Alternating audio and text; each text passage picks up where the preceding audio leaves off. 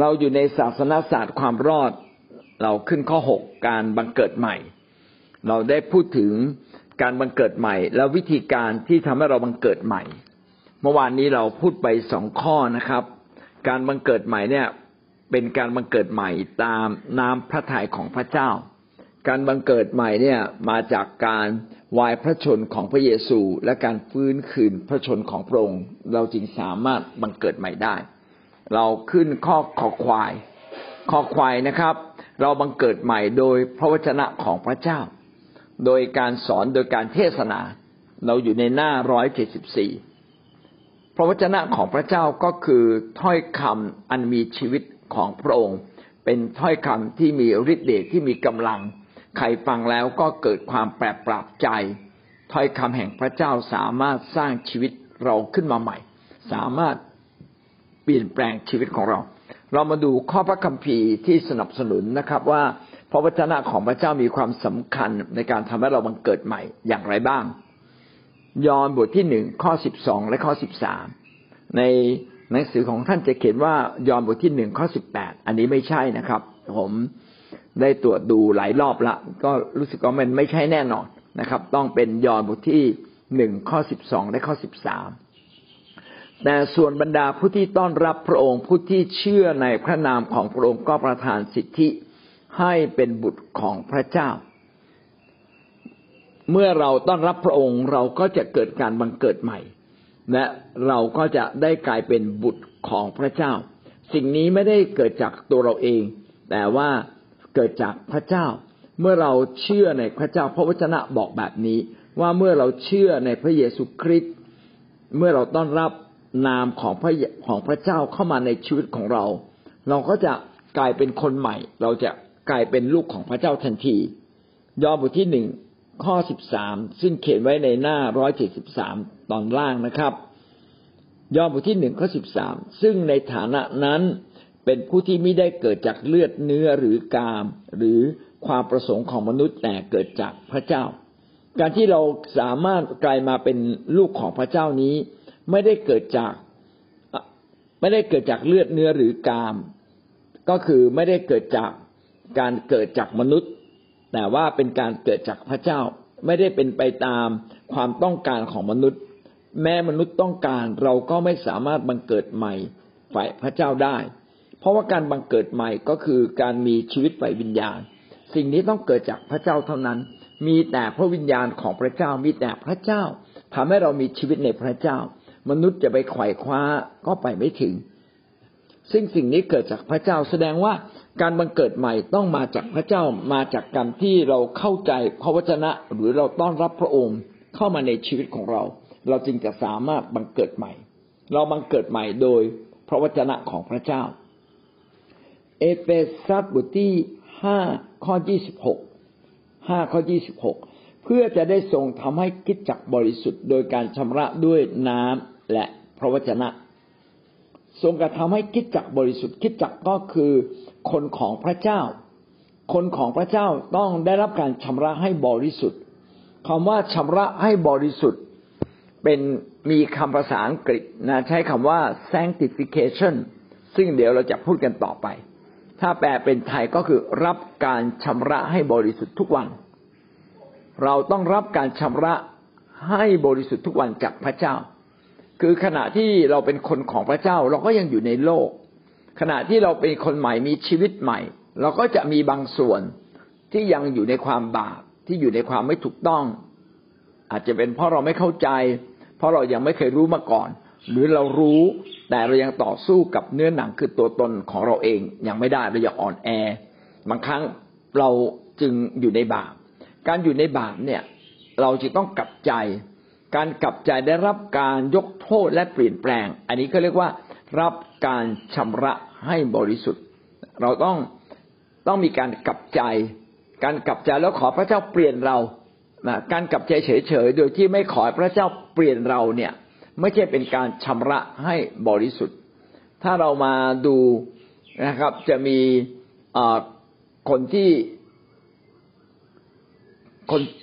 คนเลวร้ายบางคนนะครับแม้จะผิดซ้ำแล้วจับได้ก็ยังเป็นเหมือนเดิมคือแสดงว่า เขาอาจจะเสียใจที่ติดคุกเสียใจที่ถูกจับได้แต่ไม่เคยถูกเปลี่ยนแปลงข้างในแต่ว่าพระเจ้านั้นเปลี่ยนเราข้างในคือชำระเราให้บริสุทธิ์ถ้าจะเปรียบก็เหมือนกับว่าบ้านเราเนี่ยมีฉี่แมวอยู่มองเท่าไหร่ก็มองไม่เห็นเพราะว่ามันแห้งหมดละแต่ว่ากลิ่นมันมีอยู่กลิ่นมันมีอยู่นะถ้าเราจะบอกว่าเอาเราเอาน้ำหอมมาฉีดมันก็ไม่สามารถที่จะลบกลิ่นฉี่แมวได้มีวิธีเดียวนะครับนะจะต้องเอาผ้ามาเช็ดนะครับเสร็จแล้วก็ลงน้ำยาขจัดกลิ่นนั้นออกไปเมื่อเราทำแบบนี้นะอย่างสะอาดก็กลิ่นก็จะไม่มีชีวิตเราก็เช่นเดียวกันกลิ่นฉี่แมวก็เป็นเหมือนความบาปที่มันยังที่มันอยู่ในชีวิตเราแล้วมันก็ยังส่งกลิ่นอยู่ไม่ดีจึงต้องมีการชำระให้บริสุทธิ์คือเอามันออกไปพระเจ้าเป็นผู้ที่ชำระชีวิตเราให้บริสุทธิ์ดังนั้นโดยพระวจนะเราจึงกลับใจพอกลับใจปั๊บเรารับการชำระให้บริสุทธิ์โดยการทรงชำระด้วยน้ำและพระวิญญาณน้ำและพระวจนะเวลาเราอาบน้ำร่างกายก็จะสะอาดแล้วก็โดยพระวจนะคือโดยถ้อยคำของพระเจ้าที่เราเชื่อว่าพระเจ้ายิ่งใหญ่เหนือทุกสิ่ง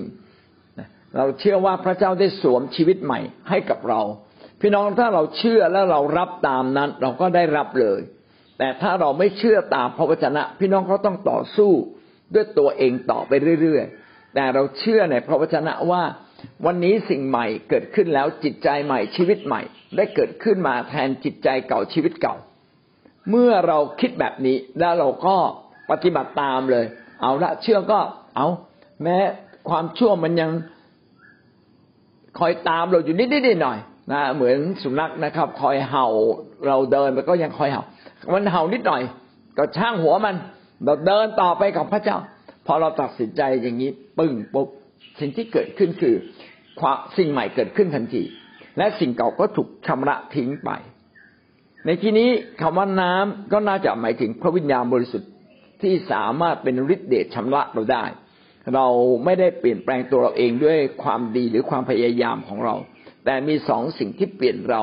ก็คือน้ำหรือพระวิญญาณและพระวจนะคือสัจธรรมความจริงของพระเจ้าที่พระเจ้าตรัสเอาไว้เมื่อเราบังเกิดใหม่ชีวิตของเราจึงถูกชำระให้บริสุทธิ์ในที่นี้ใช้คำว่าทรงทำให้คริสตจักรบริสุทธิ์คริสตจักรก็คือคริสเตียนทุกคนคริสเตียนทุกคนที่รวมกัน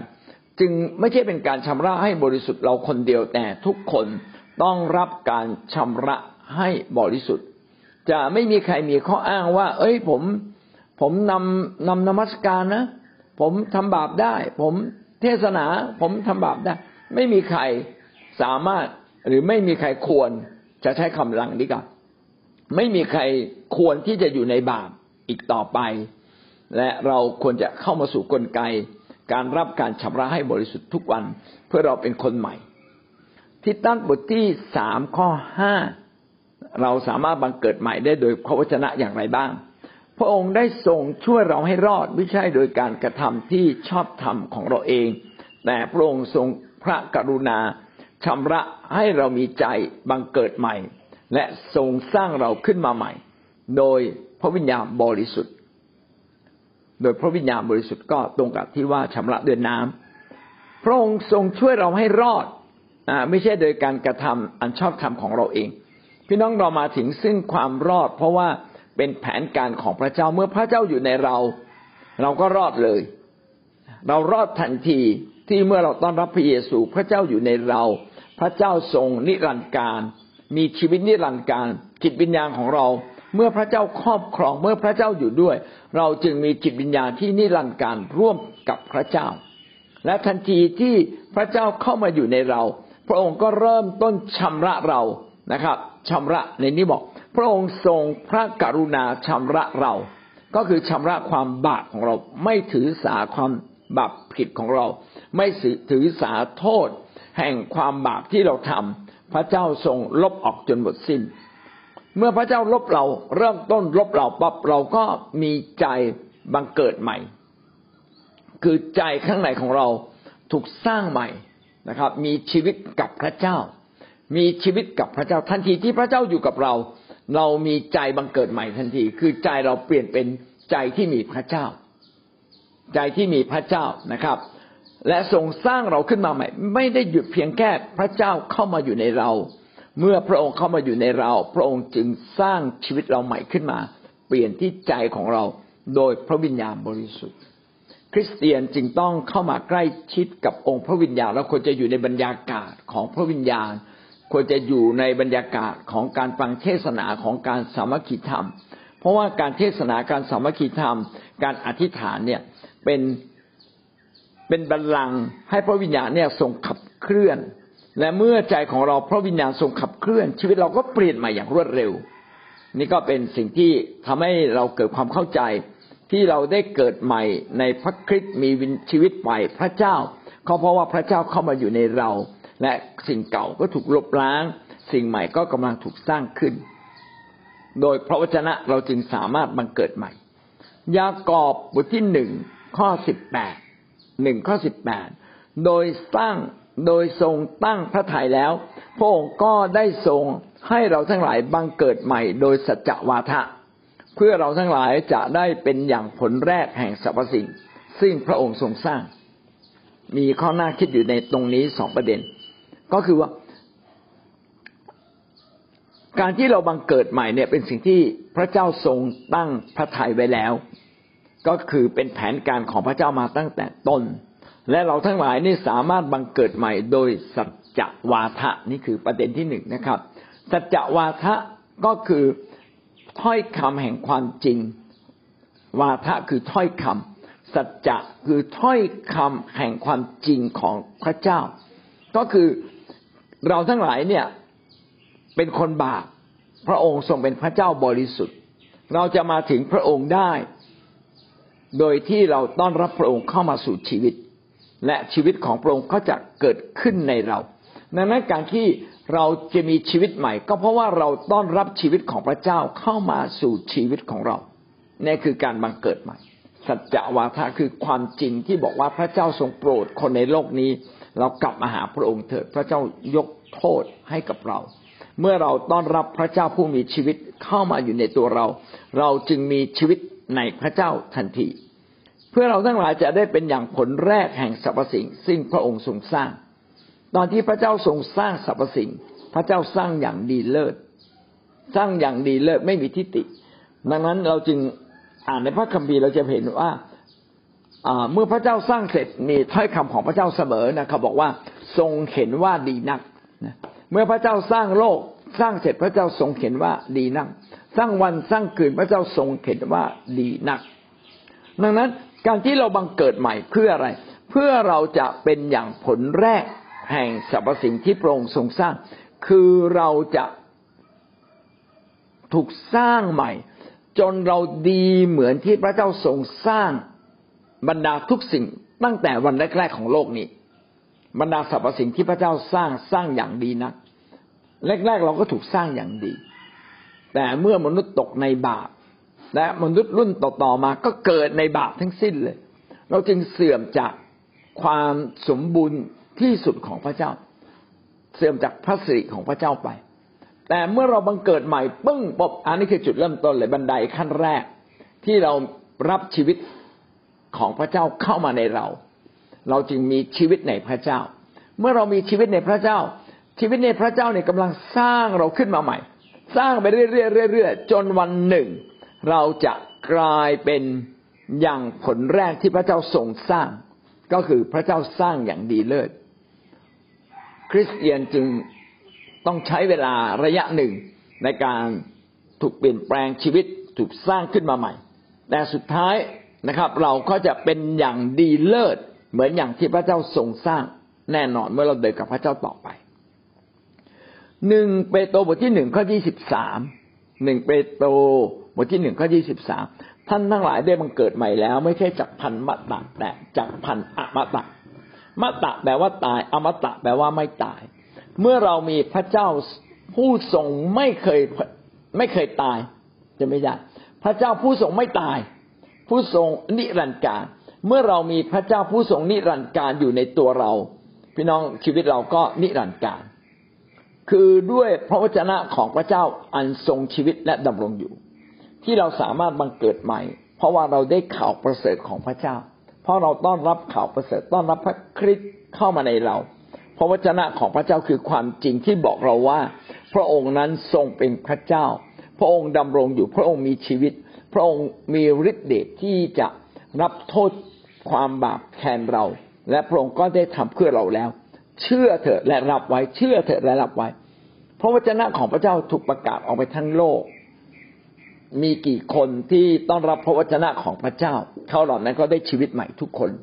เมื่อเราต้อนรับพระคริสต์ซึ่งเป็นแหล่งแห่งพระวจนะของพระเจ้าเข้ามาในชีวิตของเราพระวจนะทุกข้อที่เป็นความจริงก็กำลังเกิดขึ้นใหม่ในตัวเรานะครับผมอยากจะเปรียบเทียบเหมือนกับว่าเรามีภาพหนึ่งซึ่งวาดไว้เรียบร้อยแล้วเป็นภาพทิวทัศน์ที่สวยที่สุดในโลกแล้วกันถูกวาดไว้เรียบร้อยแล้วแต่ว่าเขาเอาสีฝุ่นเนี่ยมาทาไว้ข้างนอกเอาพ่นสีฝุ่นเบาๆไว้ข้างนอกซึ่งเราไม่สามารถเห็นภาพอันสวยงามข้างในเลยแต่ถ้าเราเอาภูกันเล็กๆอันหนึ่งแล้วค่อยๆปัดฝุ่นออกไปพอเราปัดฝุ่นออกไปภาพแห่งความงดงามก็เกิดขึ้นเมื่อเราปัดไปทุกวันวันละหน่อยเราจะเห็นเลยว่าภาพมันเริ่มสวยโอ้ยไอ้ที่เขียวๆนี่มันต้นไม้ที่มันสีแดงๆนี่มันดอกไม้เฮ้ยมีบ้านหลังหนึ่งด้วยมีนกบินภาพมันจะค่อยๆชัดขึ้นพี่น้องชีวิตเราเป็นแบบนั้นนะครับไอ้ภาพที่วาดไว้แล้วแล้วมีสีฝุ่นทับเอาไว้เนี่ยก็คือพระคริสต์ก็คือพระวิญญาณบริสุทธิ์ที่สมบูรณ์ที่สุดและก็เข้ามาอยู่ในเราแต่มีบางสิ่งที่ปิดบังอยู่ก็คือตัวเราเองเนื้อหนังของเราความอ่อนแอของเราความบาปของเราและเมื่อเราเอาผู้กันค่อยๆปัดมันเหมือนเราถูกชำระให้บริสุทธิ์เราถูกชำระให้บริสุทธิ์เราตอบสนองด้วยการเชื่อฟังพระองค์เมื่อเราตอบสนองด้วยการเชื่อฟังพระองค์ความบริบูรณ์ของพระเจ้าค่อยๆปรากฏขึ้นความดีงามจิตใจใหม่ชีวิตใหม่ค่อยๆปรากฏขึ้นที่นู่นนิดที่นี่หน่อยค่อยๆเปลี่ยนเราเปลี่ยนจนสุดท้ายนะครับโอ้โหเราเห็นภาพสวยงามทั้งที่ว่าภาพทั้งหมดยังไม่ปรากฏแต่เราจะเห็นประติดประต่อแล้วเฮ้ยต้นไม้นี่สวยมากเลยโอ้ยดอกไม้สวยมีทั้งสีแดงมีทั้งสีเหลืองมีทั้งสีชมพูโอ้มันกลมกลืนกันเฮ้ยมีภาพสวยงามของดวงจันทร์ของดวงดาวโอ้ยมีภาพเรือมีภาพเลยมันจะค่อยๆปรากฏขึ้นความสมบูรณ์ทั้งสิ้นเราได้รับตั้งแต่ต้นในวันที่เราบังเกิดใหม่แต่ยังไม่ปรากฏออกมานะครับนี่คือพระวจนะความจริงแห่งพระเจ้าได้เข้ามาอยู่ในตัวเราหมดสิ้นเอาเป็นว่าภาพนี้คือความจริงอันสมบูรณ์ของพระเจ้าคือความสวยงามที่สุดของพระเจ้าคือความบริสุทธิ์บริบูรณ์สมบูรณ์ทั้งสิ้นในทุกเรื่องทั้งร่างกายจิตใจจิตวิญญาณอยู่ในนั้นหมดเลยนะแต่ว่ามันจะค่อยๆเกิดขึ้นครับเมื่อเราเดินกับพระเจ้าดังนั้นคริสเตียนเนี่ยเรารับเชื่อเนี่ยเร็วมากใช้เวลา3 นาทีแล้วก็สามารถรับเชื่อได้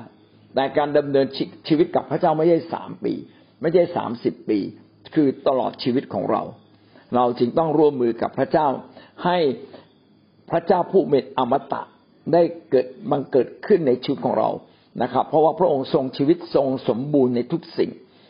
นะเราจึงดำเนินชีวิตร่วมกับพระองค์เราจึงต้องติดตามพระเจ้านี่คือเหตุผลที่ว่าทำไมเราต้องรับใช้พระองค์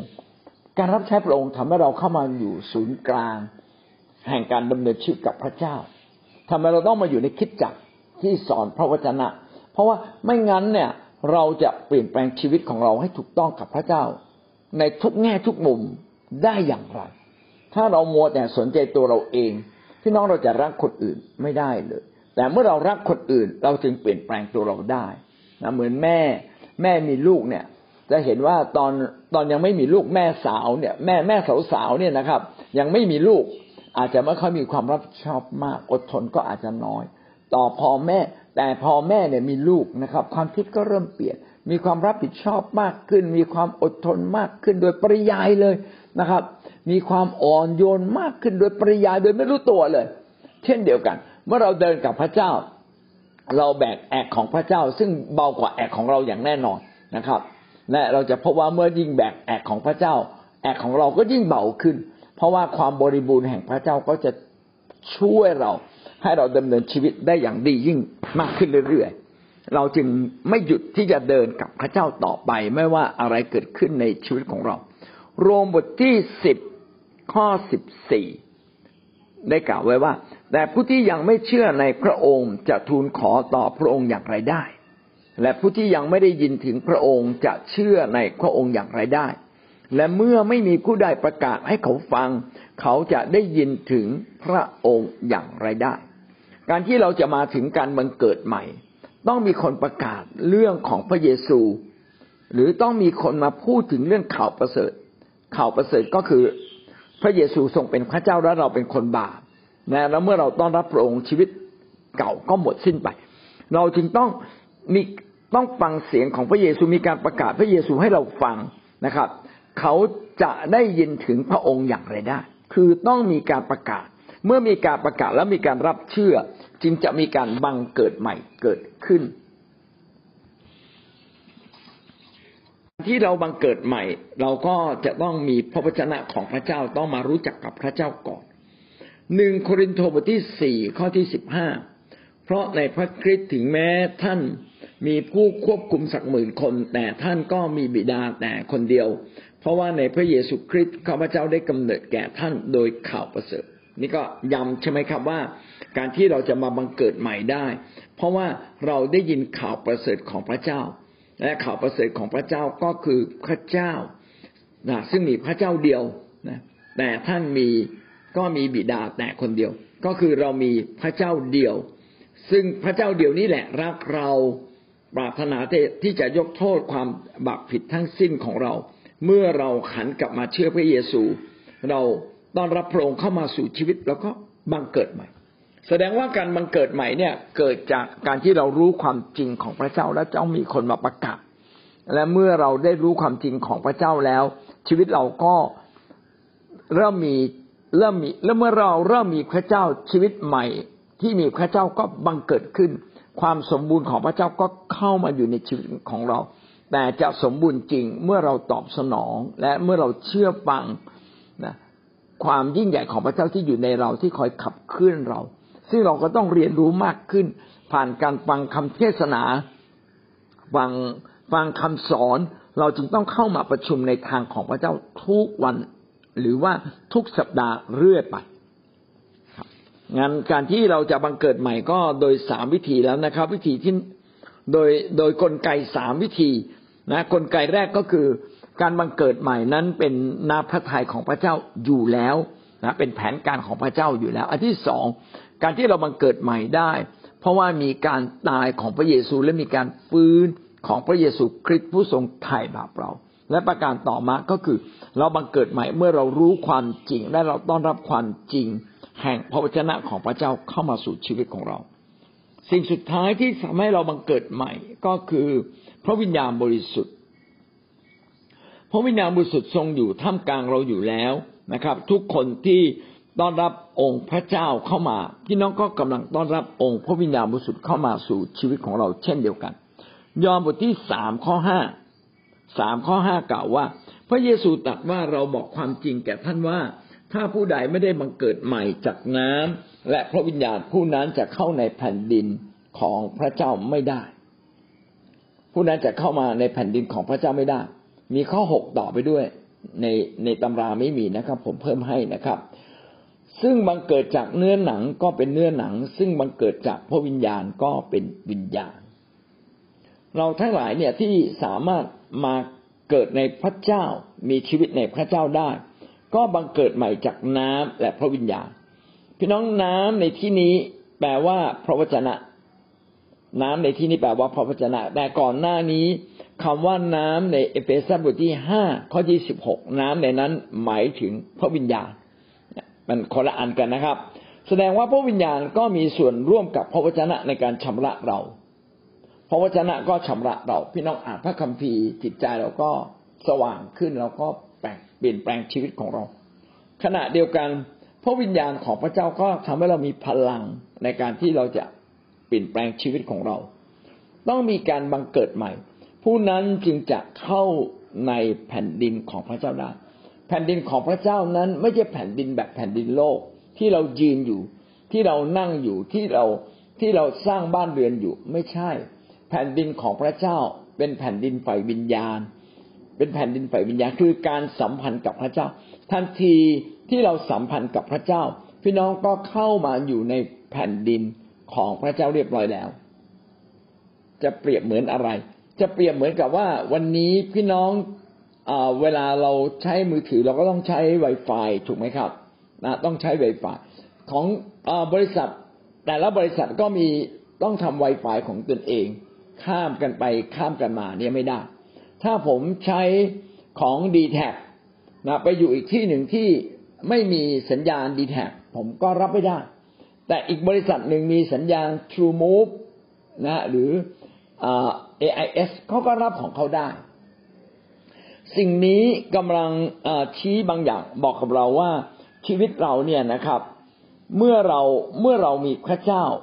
นะเราจึงจะสามารถเติบโตกับพระเจ้าได้ถ้าเราไม่มีพระเจ้าเราไม่ได้เติบโตเราไม่สามารถถูกเคลื่อนเราจึงต้องเข้ามาหาพระเจ้าต้อนรับพระองค์เมื่อเราต้อนรับพระองค์พระองค์ก็เข้ามาอยู่ในชีวิตของเราชีวิตของเราจึงรับการเปลี่ยนแปลงชีวิตของเราจึงเข้ามารับกำลังจากพระเจ้าการที่เรารับกำลังจากพระเจ้าได้เพราะว่าเรารู้จักพระเจ้าเพราะเราสัมพันธ์กับพระเจ้าต้องรู้จักและสัมพันธ์เมื่อเราเข้ามาในแผ่นดินของพระเจ้าได้เพราะว่าหนึ่งเรารู้จักแล้วเจ้าของแผ่นดินก็คือพระเยซูคริสต์ก็คือพระเจ้าเราได้ต้อนรับพระองค์เข้ามาอยู่ในเราเราจึงมีคุณสมบัติสามารถเข้ามาสัมพันธ์กับพระเจ้าได้ขณะเดียวกันเราก็พาตัวเราเข้ามาสัมพันธ์ด้วยถ้าเราไม่ได้พาตัวเราเข้ามาสัมพันธ์พี่น้องเราก็ไม่ได้อยู่ในแผ่นดินของพระเจ้าอย่างเต็มขนาดประเด็นนี้อาจจะมีข้อถกเถียงกันนิดหนึ่งเอาสมมุติว่าผมเชื่อพระเยซูแล้วผมลืมพระเยซูไปชั่วขณะหนึ่งผมยังได้รับสิทธิ์จากพระเยซูไหมน่าคิดนะยังได้รับอยู่ครับยังได้รับอยู่เพราะว่าพระเจ้ายังถือเราเป็นลูกเพราะเรายังมีสิทธิที่มาจากการที่พระเจ้าอยู่กับเราเรายังมีสิทธิพิเศษนี้แม้เรายังไม่ได้ใช้นะครับเรายังไม่ได้ใช้เลยผมยกตัวอย่างเช่นผมสมมุติว่าในกอไก่มาเป็นคริสเตียนเพราะวิญญาณบริสุทธิ์นั้นอยู่ในตัวกอไก่ละแต่ว่ากอไก่เนี่ยไม่ได้ไปโบสถ์ไม่ได้อ่านพระคัมภีร์ถ้าวันหนึ่งเขาต้องมาเจอกับพวกผีวิญญาณชั่วซึ่งเป็นผีโสโครกคอยครอบงำสิ่งนู้นสิ่งนี้พี่น้องผีโสโครกเนี่ยเมื่อมาเจอกับคนที่มีพระเจ้ามันต้องกลัวนะครับมันกลัวเรานะครับแม้เราจะไม่ค่อยรู้เรื่องเราก็เอ้ยผีมาเราก็หนีแต่ขณะที่เราหนีผีมันก็หนีเรานะครับแสดงว่าการที่พระเจ้ามาอยู่ในเรามีฤทธิ์เดชมากพอที่จะคุ้มครองเราไปจนถึงความรอดนะพระคัมภีร์เขียนแบบนั้นนะครับทันทีนี้เรารับเชื่อพระวิญญาณของพระเจ้าอยู่ในเราพระวิญญาณแห่งพระเจ้าที่อยู่ในเราเนี่ยสามารถคุ้มครองเราจนถึงความรอดในวันสุดท้าย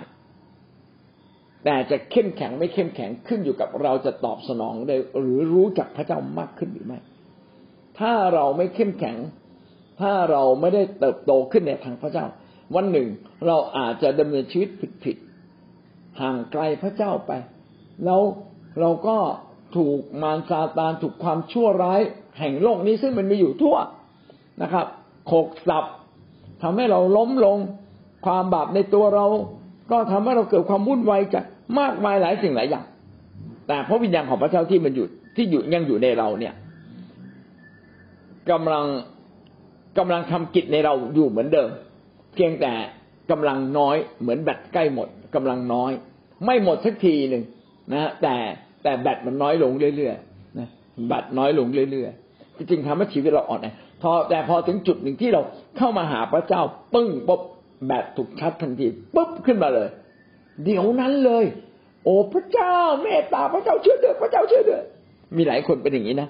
ตอนเชื่อพระเจ้าแล้วก็ลืมพระองค์ไปสุดท้ายเจอเหตุร้ายพอเจอเหตุร้ายร้องเรียกพระเจ้าพระเจ้าช่วยด้วยพระเจ้าช่วยด้วยโอ้พระเจ้าข้าพระเจ้าข้าคือไม่รู้จะมาหาพระไหนแล้วไงตอนนั้นชาร์จแบตปึ้งพระเจ้ายื่นพระหัตถ์มาช่วยทันทีเลยปึ้งเลยการกลับมาสัมพันธ์กับพระเจ้าจึงเป็นการที่เราได้รับ พลังรับฤทธิ์เดชทำให้เราการที่เราอยู่ในแผ่นดินของพระเจ้าเกิดผลขึ้นมาอย่างทันทีทันใดเห็นไหมครับว่าการที่คนหนึ่งที่อ่อนแอกลับมาสามารถได้รับกำลังจากพระเจ้าอย่างมากมายจริงๆซึ่งมันเกิดจากเนื้อหนังก็เป็นเนื้อหนังถ้าเราเกิดจากพ่อแม่เกิดจากแม่เราก็ยังเป็นมนุษย์ในโลกนี้ที่ยังมีเนื้อหนังอยู่แต่เมื่อเราเกิดจากพระเจ้านะเกิดจากพระเจ้าซึ่งเป็นพระวิญญาณเราก็เป็นคนฝ่ายวิญญาณและเราก็อยู่ในแผ่นดินฝ่ายวิญญาณของพระเจ้าพระวิญญาณบริสุทธิ์เป็นผู้ที่ทำงานอย่างมาก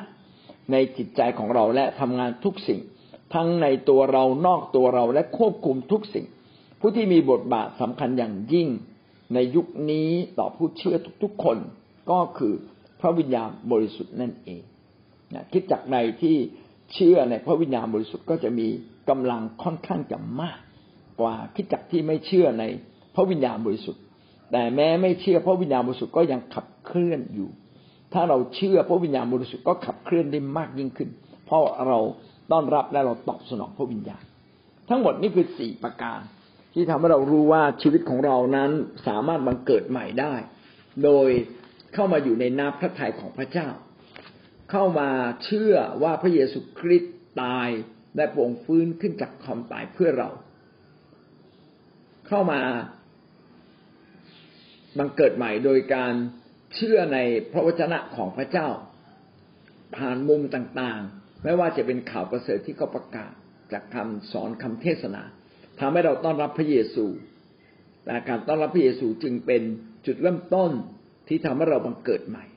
และพระวิญญาณบริสุทธิ์ก็เป็นผู้ที่เข้ามาอยู่ในชีวิตของเราและพระองค์ไม่เพียงแต่เข้ามาพระองค์ยังกระทำกิจอยู่ในชีวิตของเราร่วมกับจิตใจของผู้เชื่อก็คือตัวเราและเราจึงสัมพันธ์กับพระวิญญาณทำให้เรามีกำลังมากขึ้นทำให้ชีวิตใหม่เราเติบโตมากขึ้นจนวันหนึ่งเราก็เติบโตไปจนถึงความไพบูลย์ของพระคริสต์ซึ่งมาจากการที่เรายินดีให้พระองค์เข้ามาชำระชีวิตเราให้บริสุทธิ์นะครับผ่านความรู้ความเข้าใจในพระวจนะผ่านพระวิญญาณพี่น้องก็จะพบเลยนะครับว่าการบังเกิดใหม่ไม่ได้คือมันสิ้นสุดแล้วตั้งแต่วันแรกที่เราบังเกิดใหม่วินาทีแรกที่เราบังเกิดใหม่แต่การบังเกิดใหม่นั้นมีผลทำให้ชีวิตเราต้องเติบโตขึ้นผ่านพระวจนะและก็ผ่านฤทธิ์เดชของพระเจ้าอยู่ตลอดเวลาเรามาดูข้อ3ผลของการรับชีวิตใหม่หรือการบังเกิดใหม่การบังเกิดใหม่ก็คือการที่เรามีชีวิตในพระเจ้าเราจึงมีชีวิตใหม่แบบของพระเจ้าขึ้นมาในตัวเราจะเกิดอะไรขึ้นมีทั้งหมด4ประการประการที่1ทำให้เรามีชัยชนะพี่น้องเราจะมีชัยชนะเมื่อเรามีชีวิตใหม่ชีวิตเดิมเราอาจจะเป็นคนโกรธง่ายแต่เมื่อเรามีชีวิตใหม่ในพระเจ้า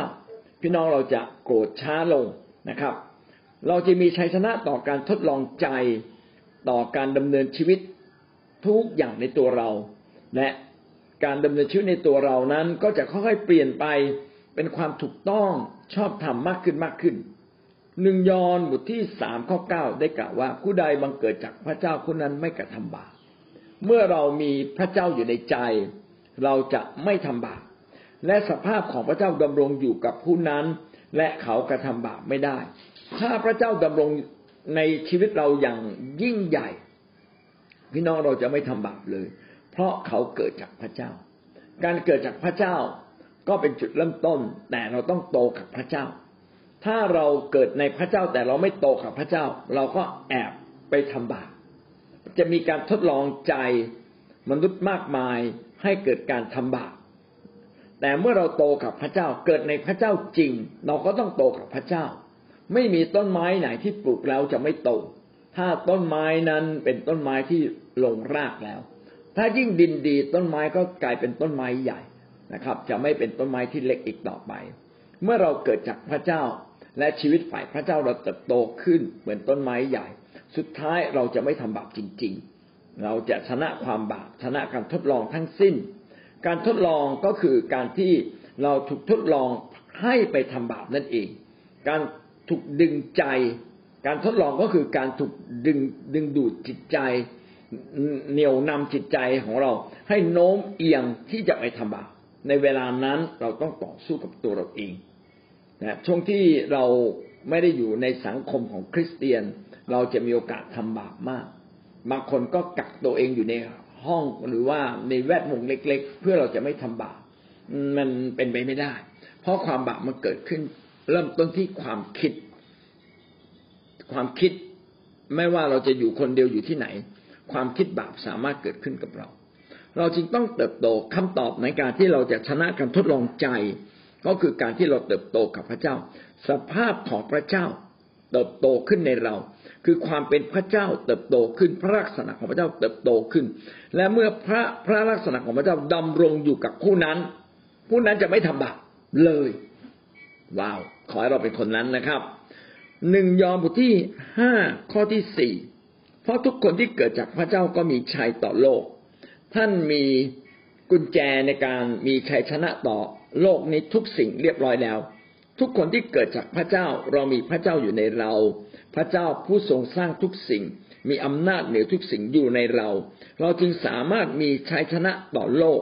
โลกก็คือสิ่งยั่วยวนของโลกโลกคือสิ่งที่เป็นของโลกนี้ชีวิตที่เป็นของโลกนี้ความคิดแบบโลกเมื่อเราเกิดในพระเจ้าเราจะมีชัยชนะต่อความคิดแบบโลกความเชื่อของเรานี่แหละเป็นชัยชนะที่ชนะโลกถ้าเราเชื่อว่าพระเจ้าอยู่กับเราและมีอำนาจชนะโลกนี่คือความเชื่อนะครับเพราะว่าเรายังไม่เคยลิ้มรสต้องใช้ความเชื่อจึงเป็นเหมือนกับท่อทำให้ความอุดมสมบูรณ์ของพระเจ้ามาถึงชีวิตของเราคริสเตียนทุกคนต้องเติบโตในความเชื่อความเชื่อเล็กน้อยก็ทำให้เรารอดความเชื่อที่มากก็ทำให้เราเห็นฤทธิ์เดชของพระเจ้าเมื่อเราเป็นคนของพระเจ้าแล้วเราเกิดในพระเจ้าพี่น้องอยู่ในแผ่นดินของพระเจ้าเรียบร้อยแล้วเราสามารถรับทุกสิ่งที่เป็นความอุดมสมบูรณ์ของพระเจ้าที่พระเจ้าจัดเตรียมให้กับเรา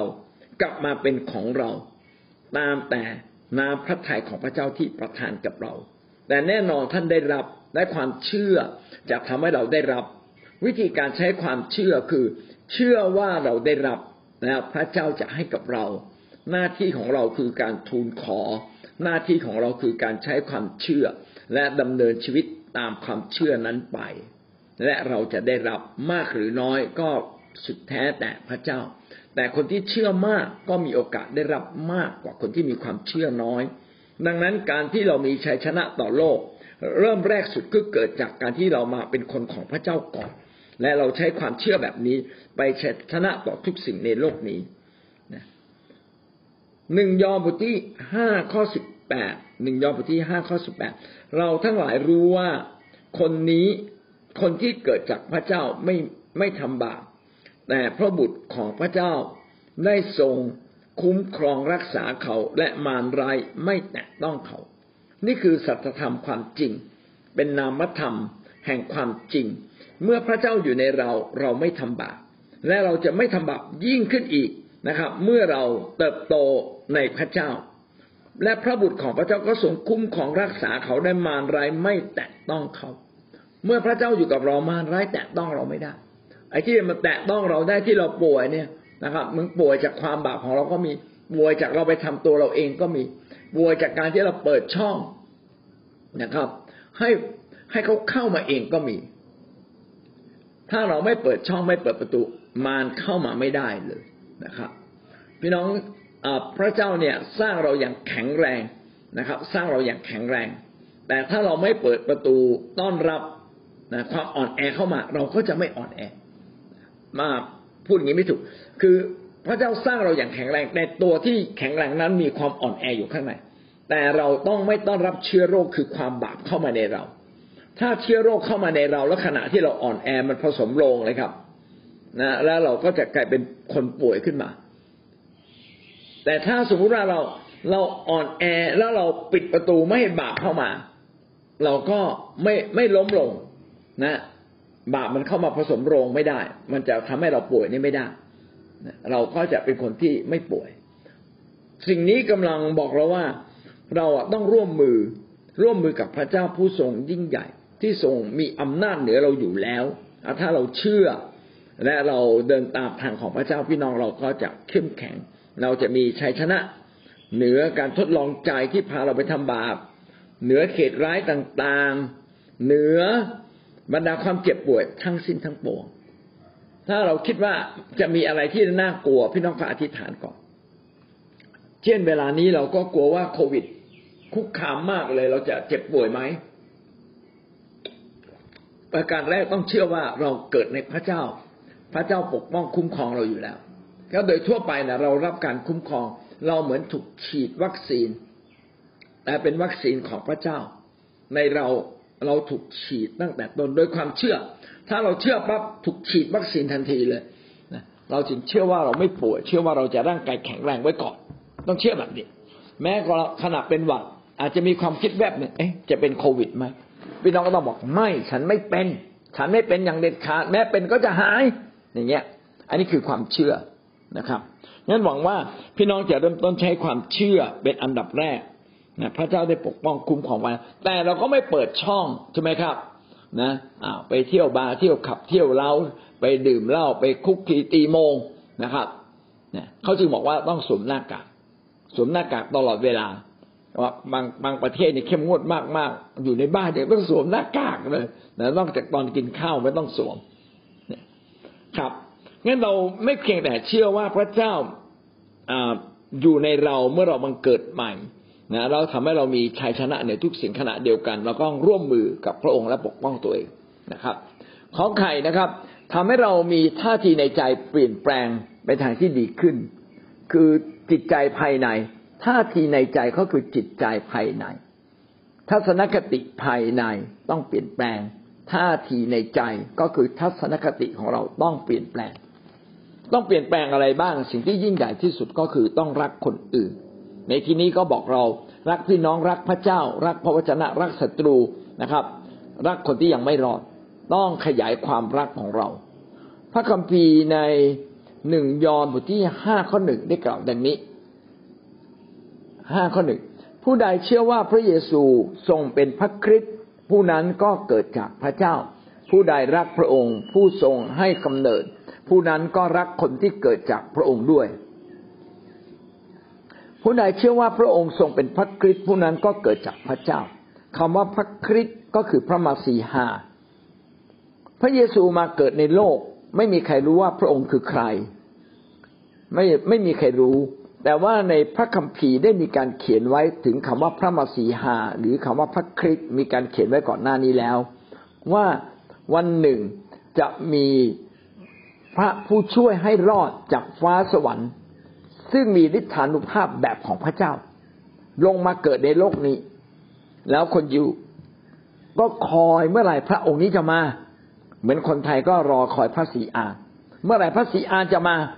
ถ้าจะเปรียบพระเยซูก็คือพระศรีอานนี่แหละที่มาแล้ว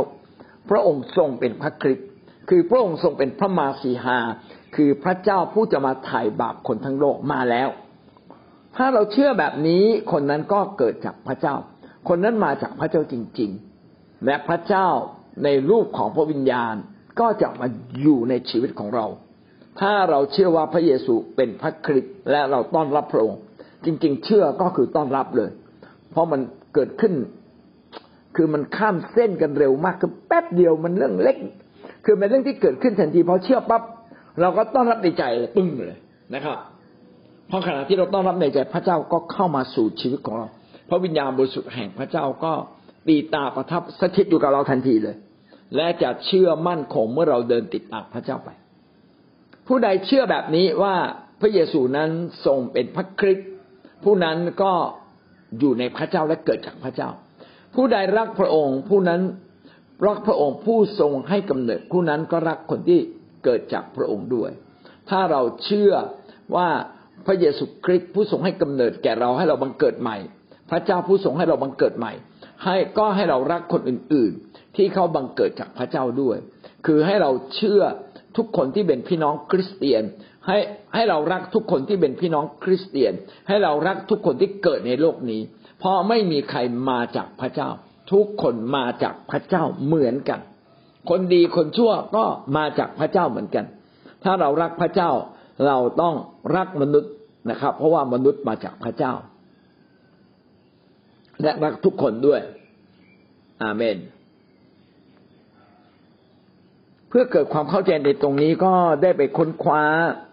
ในก่อนหน้า1ยอห์นบทที่5ข้อ1ก็คือ1ยอห์นบทที่4ข้อ20และข้อ21ไม่มีในโน้ตของท่านนะครับแต่จะอ่านให้ท่านฟัง1ยอห์นบทที่4ข้อ20กล่าวว่าถ้าผู้ใดว่าข้าพเจ้ารักพระเจ้าและใจยังเกลียดชังพี่น้องของตนผู้นั้นก็เป็นคนพูดมุสาเพราะว่าผู้ที่ไม่รักพี่น้องของตนที่แลเห็นแล้วจะรักพระเจ้าที่ไม่เคยเห็นไม่ได้ถ้าเราเกลียดชังพี่น้องก็เท่ากับเราไม่ได้รักเขาเราก็โกหกว่าเราคือลูกของพระเจ้าลูกของพระเจ้านั้นต้องเป็นคนที่รักคนอื่นถ้าเรารักพี่น้องคริสเตียนไม่ได้รักคนในโลกนี้ไม่ได้พี่น้องเราจะรักพระเจ้าที่มองไม่เห็นนี่ยากมากเลยถ้าเราบอกว่าเรารักพระเจ้าที่มองไม่เห็นก็ให้เรารักคนในโลกนี้ที่เรามองเห็นทุกๆคนเนี่ยเราจึงต้องรับการเปลี่ยนแปลงจิตใจเปลี่ยนทัศนคติของเราไม่ใช่เอารักคนดีคนไหนช่วยเรารักคนไหนพูดดีเรารักคนไหนพูดไม่ดีเราเกลียดอันนี้ไม่ได้ถ้าเราเกลียดก็แสดงว่าเรายังไม่ใช่คนของพระเจ้า1ยอห์นบทที่4ข้อ21ซึ่งเป็นข้อสุดท้ายในบทที่4ได้กล่าวว่า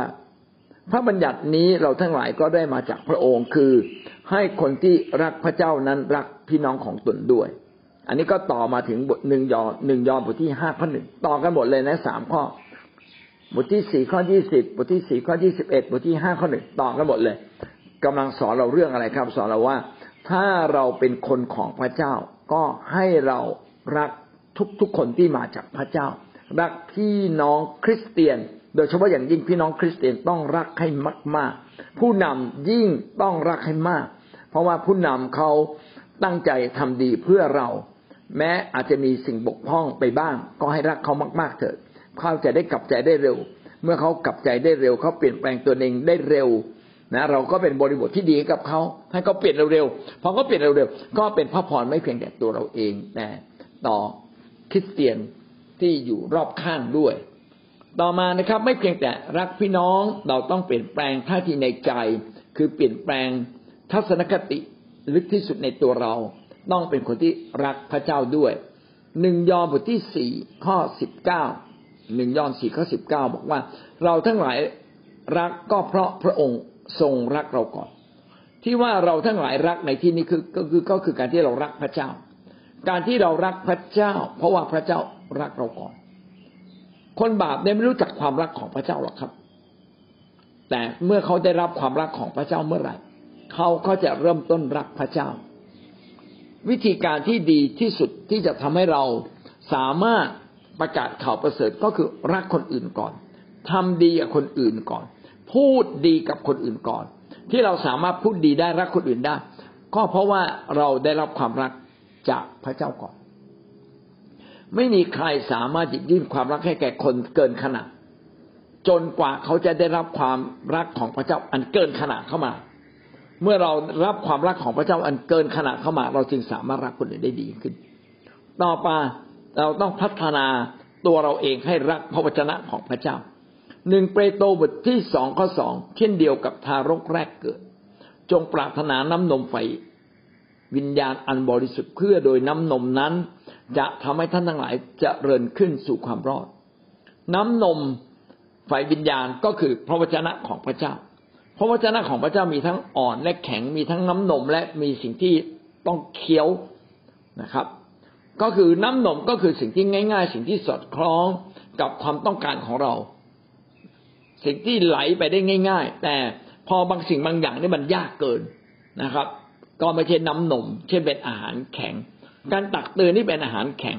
บางคนโดนอาหารแข็งนี่เหมือนกับโดนหินขว้างเลยป้องเลยนะครับจริงๆแล้วเราต้องเติบโตขึ้นวันหนึ่งเราจะไม่เพียงแต่ทานน้ำนมนะครับทีนี้คนป้อนก็ต้องระวังนะบางทีป้อนนมผิดไปป้อนเอารูจมูกก็มีนะครับนะก็สำลักเหมือนกันจริงไหมครับ ป้อนที่ตามันก็เข้าไปไม่ได้ต้องป้อนที่ปากหวังว่าเราจะเป็นคนหนึ่งถ้าเราเป็นผู้นำก็ต้องรู้จักป้อนนมให้ถูกทิศถูกทางถูกเวลาถ้าเราเป็นคริสเตียนเราเป็นแกะเราก็ต้องปรารถนาน้ำนมไฟวิญญาณเพื่อเราจะเติบโตขึ้นการที่พี่น้องเข้ามาอธิษฐานเข้ามาฟังพระวจนะก็พี่น้องกำลังรับน้ำนมไฟวิญญาณ ต่อไปรักศัตรูให้เรารักศัตรูนะครับเราต้องเปลี่ยนแปลงทัศนคติของเราไม่เพียงแต่รักพระเจ้ารักพี่น้องรักพระวจนะ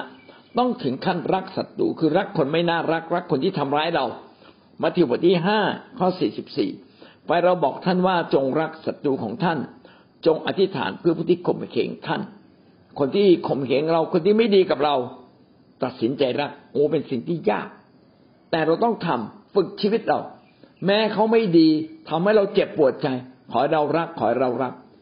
แรกๆอาจจะใช้เวลาถึง10วันต่อมามันต้องเหลือ7เหลือ6เหลือ5เหลือ4จนทั้งเหลือวันเดียวต่อไปนี่รักได้เร็วยิ่งขึ้นเลยก็ขอให้เราได้เติบโตในความรักเมื่อเราเติบโตในความรักมากพอเราก็จะรักศัตรูของพระเจ้า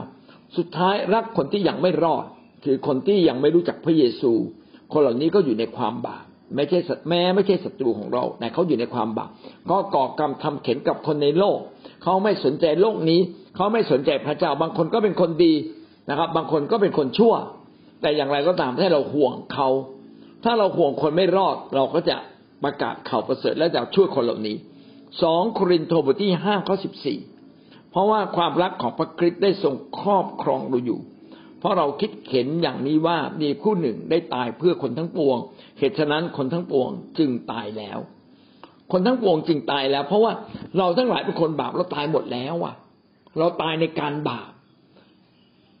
เราถูกคำพิพากษาเรียบร้อยแล้วว่าทุกคนต้องอยู่ในความตกต่ำอยู่ในความเจ็บปวด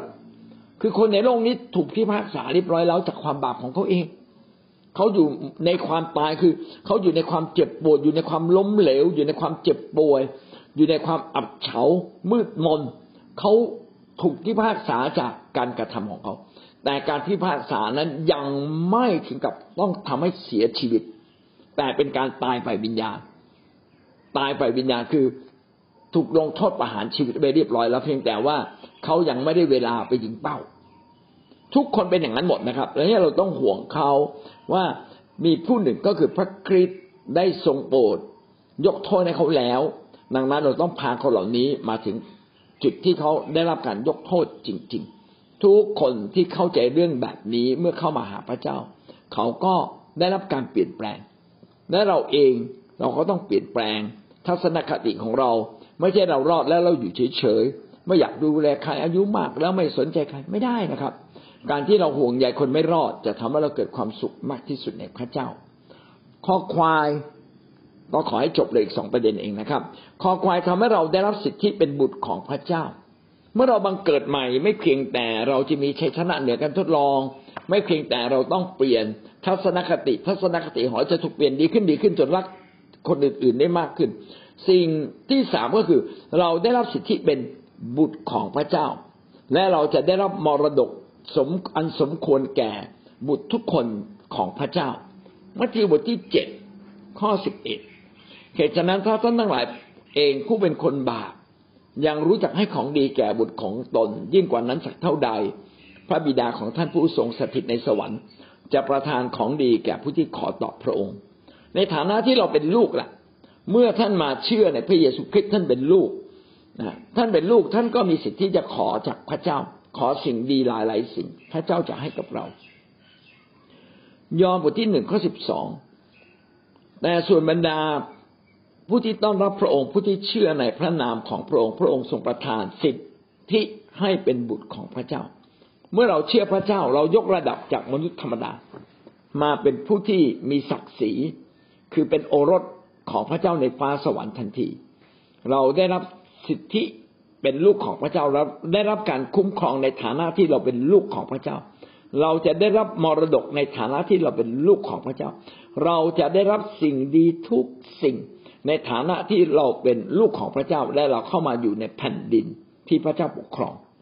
งองูทำให้เราได้เป็นทายาทร่วมกับพระคริสต์ทายาทคือผู้ที่ได้รับมรดกและถ้าเราทั้งหลายเป็นบุตรแล้วเราก็เป็นทายาทไม่ใช่แค่บุตรธรรมดาแต่เราจะเป็นผู้ที่ได้รับมรดกคือเป็นทายาทของพระเจ้าและเป็นทายาทร่วมกับพระคริสต์พระคริสต์จะได้รับสิ่งดีจากพระเจ้าเพราะพระองค์ทรงเป็นที่พอพระทัยของพระเจ้าอย่างไร เราทั้งหลายก็จะได้รับมรดกดุจเดียวกันกับของพระคริสต์พระคริสต์ได้รับอะไรเราก็มีส่วนร่วมในสิ่งเหล่านั้นจนหมดสิ้นเมื่อเราทั้งหลายทนทุกข์ทรมานด้วยกันกับพระองค์นั้นก็เพื่อท่านทั้งหลายจะได้ศักดิ์ศรีด้วยกันกับพระองค์ด้วยพระคัมภีร์ในโรมก็พูดถึงว่าถ้าเราเป็นทายาทเราก็ควรจะเป็นเหมือนพระองค์ในทุกสิ่งหากพระองค์ทนทุกข์ทรมานที่กางเขนเพื่อเข็นแก่เราเราก็ต้องเป็นคนหนึ่งที่ยินดีทนทุกข์ทรมานด้วยกันกับพระคริสต์เพราะเข็นแก่นามของพระเจ้าเข็นแก่ราชกิจของพระเจ้าเราจะบอกว่าไม่เอาเราขออยู่คนเดียวเราไม่ขอสนใจใครนะครับเราอายุมากแล้วเราเป็นคนเจ็บป่วยเราเป็นคนมีเงินน้อยขออยู่ด้วยกำลังของเราเองคนเดียวอันนี้ก็ผิดนะครับถ้าเราเป็นทายาทอยากรับมรดกเราก็ต้องเป็นทายาทที่สมบูรณ์พระคริสต์ทรงรับการทรมานเพื่อเห็นแก่คนจำนวนมากฉันใดบางครั้งพระเจ้าก็อนุญาตให้เราเจอความทุกข์ยากลำบากแต่เราไม่ได้เจอความทุกข์ยากลำบากด้วยการบ่นเจอความทุกข์ยากลำบากด้วยจิตใจที่อ่อนแอเรายินดีรับความทุกข์ยากลำบากรับการทุกข์ทรมานด้วยใจที่เข้มแข็งด้วยใจที่เห็นแก่พระเจ้าเป็นเหมือนพ่อแม่นะครับพ่อแม่เห็นลูกป่วยก็อยากจะป่วยแทนลูกอ่ะโอ้ถ้าป่วยแทนลูกได้อยากป่วยแทนลูกจังนะไอ้นั้นมันแทนกันไม่ได้เมื่อเราอยู่ในโลกมีความทุกข์ยากลำบากเพราะเราต้องรับใช้เพราะเราต้องเสียสละต้องทำหลายสิ่งหลายอย่างพี่น้องลำบากอีกนิดเพื่อพระเจ้าแล้วเราจะได้ทุกสิ่งของพระเจ้าก็คุ้มค่ากว่าจริงๆนะครับลำบากอีกนิดหนึ่งเพื่อลูกเพื่อวันหนึ่งลูกของเรานั้นจะไม่ต้องทุกข์ยากลำบากในโลกนี้เพราะเราเป็นพ่อแม่เรารู้ดีเราก็ยินดีทนทุกข์แทนเขาก็เป็นความคิดแบบเดียวกันเป็นทัศนคติแบบเดียวกันว่าเมื่อเรารู้ว่าเราสามารถทำบางสิ่งบางอย่างเพื่อพระเจ้ายากลำบากอีกนิดนึงเพื่อคนของพระเจ้าคนใหม่ๆจะไม่ยากลำบากมากก็เป็นสิ่งดีผมก็คิดแบบนี้เสมอนะครับว่าเราต้องเป็นคนหนึ่งที่รับมรดกของพระเจ้าแต่วันนี้มีอะไรบ้างที่เรายินดีที่จะสูญเสียไปบ้างเสียสละไปบ้างชั่วขณะหนึ่งเหมือนกับให้พระเจ้ายืมแล้ววันหนึ่งก็จะได้กลับคืนมานะอันนี้อาจจะเป็นความทุกข์ยากบ้างแต่ไม่ใช่ทุกข์ยากตลอดไปเพราะพระคัมภีร์เขียนว่าเราจะมีศักดิ์ศรีทั้งในแผ่นดินโลกด้วยนะครับแล้วก็ในแผ่นดินสวรรค์ด้วยนี่ก็คือสี่ข้อด้วยกันผลของการรับชีวิตใหม่เมื่อเรารับชีวิตใหม่เราจะมีชัยชนะต่อการทดลองใจต่อการทดลองทุกสิ่งที่เข้ามาในชีวิตของเราเมื่อเราบังเกิดใหม่มีชีวิตใหม่เราขอให้เราเปลี่ยนแปลงชีวิตภายในก็จะเปลี่ยนแปลงในทางชอบธรรมในทางที่ถูกต้องมากยิ่งขึ้นก็คือความรักจะเติบโตขึ้นจนรักพี่น้องรักพระเจ้ารักศัตรูรักคนที่ยังไม่รอดรักพระวจนะรักการรับใช้นะรักพระเจ้ารักผู้นำโอมีเยอะแยะเลยคอควายนะครับเราบังเกิดใหม่เราก็ได้รับสิทธิเป็นบุตรของพระเจ้าที่เราจะได้รับสิ่งดีทั้งสิ้นและสุดท้ายเราจะเป็นทายาทร่วมกับพระคริสต์คือเราจะได้รับมรดกคือชีวิตนิรันดร์และศักดิ์ศรีนิรันดร์จากพระเจ้าด้วยเอาละวันนี้เราจบเพียงแค่นี้ทางชีวิตแม้ชีวิตเราเนี่ยเดินกับพระเจ้าแม้ว่าเราจะเจอปัญหาเจอการทดลองเจออุปสรรคหลายสิ่งหลายอย่างนะคะแต่สิ่งที่ได้ยินเสียงของพระเจ้าในเช้าวันนี้ก็คือพระเจ้าจะทำให้เรามีชัยชนะนะคะชัยชนะที่มาจากบางครั้งเราถูกการทดลองใจบางครั้งเราเจอปัญหาสถานการณ์รอบข้างที่เกิดขึ้นในชีวิตของเราแต่พระเจ้าสัญญาแล้วว่าให้เรามีชัยชนะแต่ว่าวันนี้เราจะมีชัยชนะได้อย่างไรเราก็ต้องต่อสู้ในการที่เราดำเนินชีวิตอยู่ในความชอบธรรมของพระเจ้านะคะดำเนินชีวิตด้วยการยำเกรงพระเจ้าแล้วก็อดทนรอคอยแล้วก็พึ่งพาอธิษฐานแสวงหาพระเจ้านะคะเชื่อว่าเราจะทำให้เรามีชัยชนะเหนืออุปสรรคปัญหาทุกสิ่งที่เราเผชิญนะวันหนึ่งเราจะเห็นฟ้าหลังฝนแม้ว่าตอนนี้เราจะไม่เห็นอะไรเลยแต่ว่าสิ่งที่พระเจ้าย้ำเตือนในชีวิตของเราก็คือให้เรามีใจคาดหวังว่าเราจะมีชัยชนะ เหนือการทดลองเหนือปัญหาเหนืออุปสรรคที่เข้ามาอยู่ในชีวิตของเราทดลองใจเราวันนี้เราต้องชนะให้ได้แต่จะดีใจชนะได้ก็ต้องมีชีวิตแห่งความยำเกรงพระเจ้านะคะเชื่อฟังแล้วก็ตอบสนองแล้วก็ฟังเสียงของพระเจ้านะคะว่าพระเจ้าให้เราทำอย่างไรนะคะพระเจ้ามาบอกให้เราทำอย่างไรเพื่อเราจะมีชัยชนะค่ะขอขอบคุณพระเจ้าค่ะอาจารย์อาเมนนะครับอยากจะเพิ่มเติมตรงนี้นะครับว่าเมื่อเรามาเชื่อในพระคริสต์เราบังเกิดใหม่แล้วเราจะมีชัยชนะมากขึ้นในที่นี้ก็บอกไว้เราสองสิ่งนะครับก็คือความเชื่อต้องเพิ่มความเชื่อว่าพระเจ้าจะประทานชัยชนะอันสมบูรณ์ให้กับเราเชื่อว่าสุดท้ายเราชนะแน่นอนเราจะมีสิ่งดีเกิดขึ้นขณะเดียวกันนะครับที่เราพูดถึงว่าเราต้องมีท่าทีในใจคือเราต้องเปลี่ยนแปลงทัศนคติของเราในใจต้องขยายความเชื่อเราเพิ่มเปลี่ยนแปลงความคิดของเราเปลี่ยนแปลงวิธีคิดของเราเปลี่ยนแปลงเป้าหมายบางอย่างในตัวเราถ้าเราเปลี่ยนแปลงแบบนี้เราก็จะเห็นเลยนะครับว่าเราจะสามารถชนะได้อย่างแท้จริงเช่นบางครั้งเนี่ยเราต้องมอบถวายเช่นมอบถวายตัวเองเรารักลูกมากก็มอบถวายพระเจ้าให้ลูกไปเลยนะพระเจ้าจริงๆอ่ะไม่ใช่ลูกของเราฝ่ายเดียวนะเป็นลูกของพระเจ้าด้วยเราไม่มีหน้าที่อารักขาเราสอนเขาอย่างดีถ้าเขาไม่เชื่อฟังก็ขอพระเจ้าเป็นคนที่สอนเขาเถอะนะครับอะไรอย่างนี้เป็นต้นนะถ้าเราเปลี่ยนทัศนคตินะเราก็จะมีชัยชนะมากขึ้นเช่นเราจะมีชัยชนะเรื่องการเงินพี่น้องก็ต้องใช้ความเชื่อใช่ไหมครับทำมาหากินมากขึ้นขยันอดทนมากขึ้นขณะเดียวกันก็ต้องถวายเปลี่ยนทัศนคติของเราแบบมนุษย์บอกว่ากักเอาไว้แล้วมันจะรวยแต่ไม่พระเจ้าบอกว่าจำหน่ายแล้วจะรวยคือให้ออกไปอย่างเหมาะสมแล้วถวายพระเจ้าก่อนอย่างเงี้ยจึงจะรวยเราจึงก็ต้องเปลี่ยนทัศนคติของเราและเราเชื่อว่าเมื่อเราเดินกับพระเจ้าอย่างถูกต้องเราก็จะได้รับพระพรจากพระเจ้าอันบริบูรณ์นะครับในเวลาเหมาะสมอย่างแน่นอนก็คือการที่เรานำตัวเราเข้ามาใกล้ชิดพระเจ้าก็โดยการอ่านพระวจนะคำพระเจ้าเมื่อเราอ่านและเราใคร่ครวญพระคำพระเจ้าสอนเราแต่ละวันนะก็จะทำให้ชีวิตของเราได้รับการชำระเปลี่ยนแปลงท่าทีมุมมองความคิดของเราใหม่และก็กว้างขึ้นได้เห็นวิสัยทัศน์ใหม่ๆที่พระเจ้าสอนแนะนำเราค่ะอาจารย์ใช่ไหมคะดีมากเลยนะครับเราเติบโตกับพระเจ้าบังเกิดใหม่แล้วเราก็ต้องเติบโตทุกเรื่องนะครับป้าสายก็เป็นพยานว่าเขาก็เติบโตในความเชื่อในเรื่องการถวายก็ทำให้เขาได้มั่งคั่งมาจนถึงทุกวันนี้นะครับลูกๆก็ได้ดิบได้ดีพี่น้องนี่คือสิ่งสำคัญว่าเมื่อเรามาเชื่อพระเยซูบังเกิดใหม่แล้วเนี่ยเราก็ต้องเปลี่ยนแปลงชีวิตเราทุกมุมถ้าเราเปลี่ยนแปลงทุกมุมเราได้ทุกมุมเปลี่ยนแปลงบางมุมเราก็ได้แค่บางเรื่องวันนี้ก็เปลี่ยนแปลงจริงๆนะฮะผ่านการใกล้ชิดพระเจ้าอยู่ในคริสตจักรที่เราเห็นแบบอย่างที่ดีนะผูกพันตัวมีโอกาสรับใช้พี่น้องชีวิตเราก็เติบโตขึ้นอย่างแท้จริงก็หวังว่าชีวิตแห่งการเติบโตขึ้นเป็นชีวิตที่เราต้องร่วมกับพระเจ้าเสมอและเราไม่ลดละนะครับที่เราจะไม่หยุดแค่การบังเกิดใหม่แต่เราจะเติบโตขึ้นกับพระเจ้าเสมอไปความรอดนั้นต้องมีสิ่งหนึ่งคือเมื่อเราสารภาพบาปกับใจและเราต้อนรับพระเยซูพระเยซูก็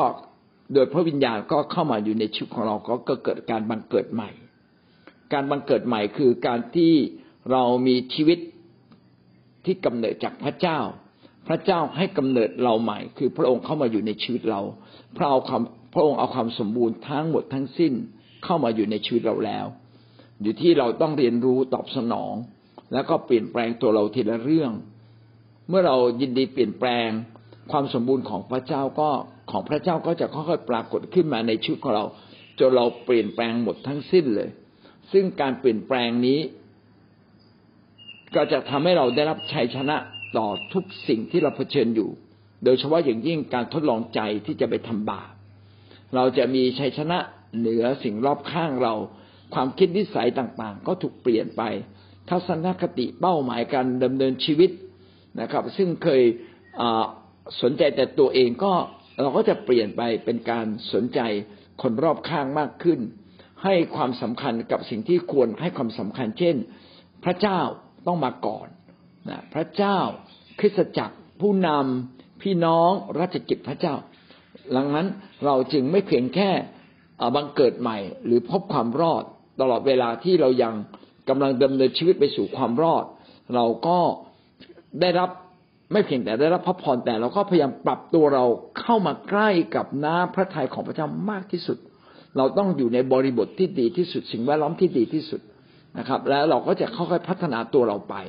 จนวันหนึ่งเราจะพบความอุดมสมบูรณ์อย่างแท้จริงในแผ่นดินโลกนี้และเราก็จะไปถึงความรอดอันสมบูรณ์ของพระเจ้าในเวลาเหมาะสมเมื่อเราหมดสิ้นอายุไขในโลกนี้แล้วนะครับก็ขอพระเจ้าอวยพรพี่น้องนะครับหวังว่าเราจะใช้ชีวิตเราอย่างมีคุณค่าอย่างดีเลิศที่สุดเพื่อเราจะรับความสมบูรณ์นะตั้งแต่เรายังอยู่ในโลกนี้ยังไม่ต้องรอถึงวันตายนะครับขอพระเจ้าอวยพรพี่น้องครับสวัสดีครับ